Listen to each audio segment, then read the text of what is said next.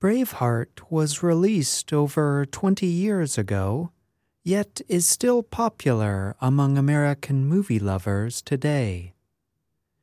The 1995 film tells the story of William Wallace, a Scottish knight who led a rebellion against English rule. Actor Mel Gibson directed the film and also played Wallace.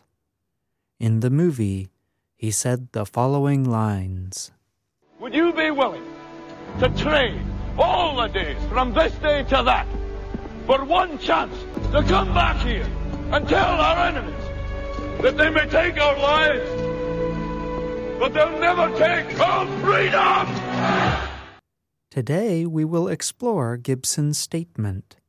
Specifically, we will study how he used a very common phrasal verb. But first, let us begin with a few definitions. Phrasal verbs are made up of two or more words, verbs and particles. The particle is often a short word like back or up. When used together, the verbs and particles have an idiomatic meaning. In other words, the phrasal verb means something other than what the individual words suggest. As we have noted in other programs, the English language has thousands of phrasal verbs.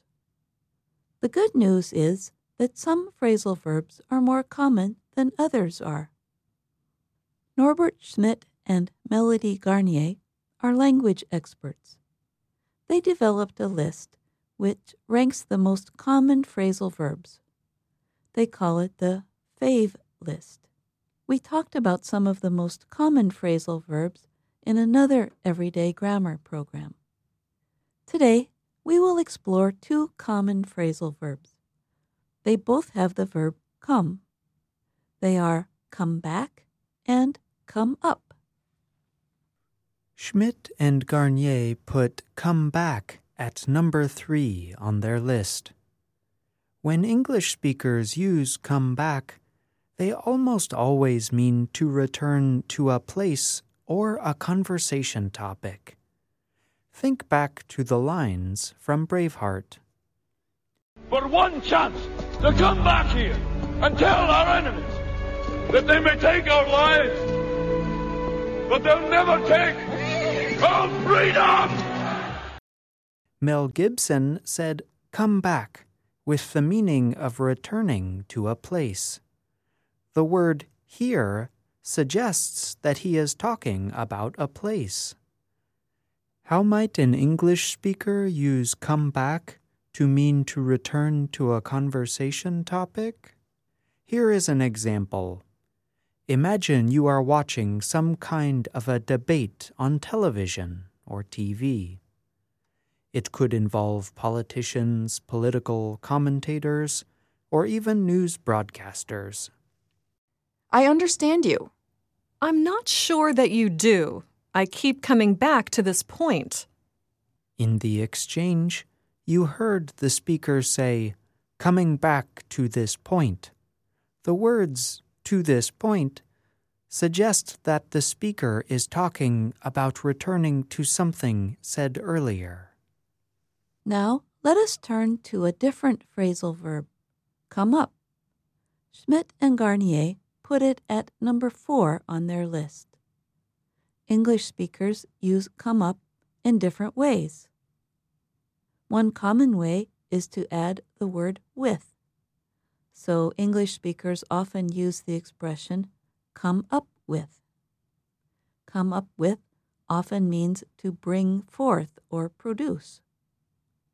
Imagine you are at a high tech company in the United States. An employee describes a very good idea or answer to a problem.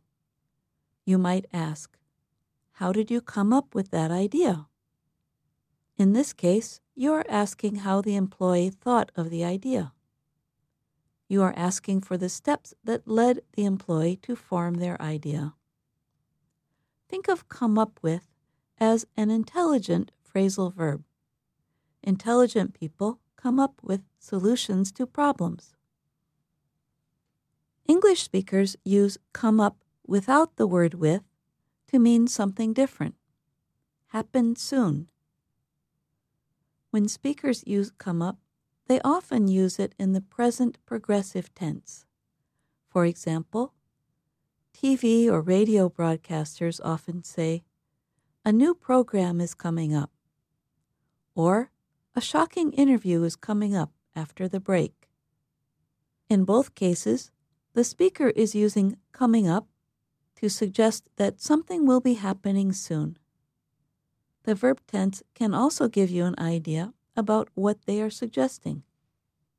Now, let's come back to our main subject phrasal verbs.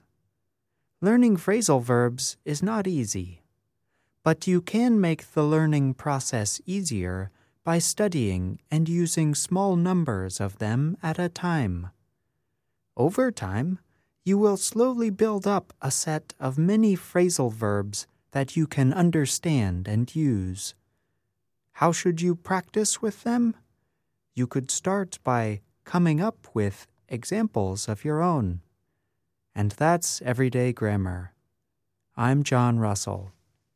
And I'm Jill Robbins.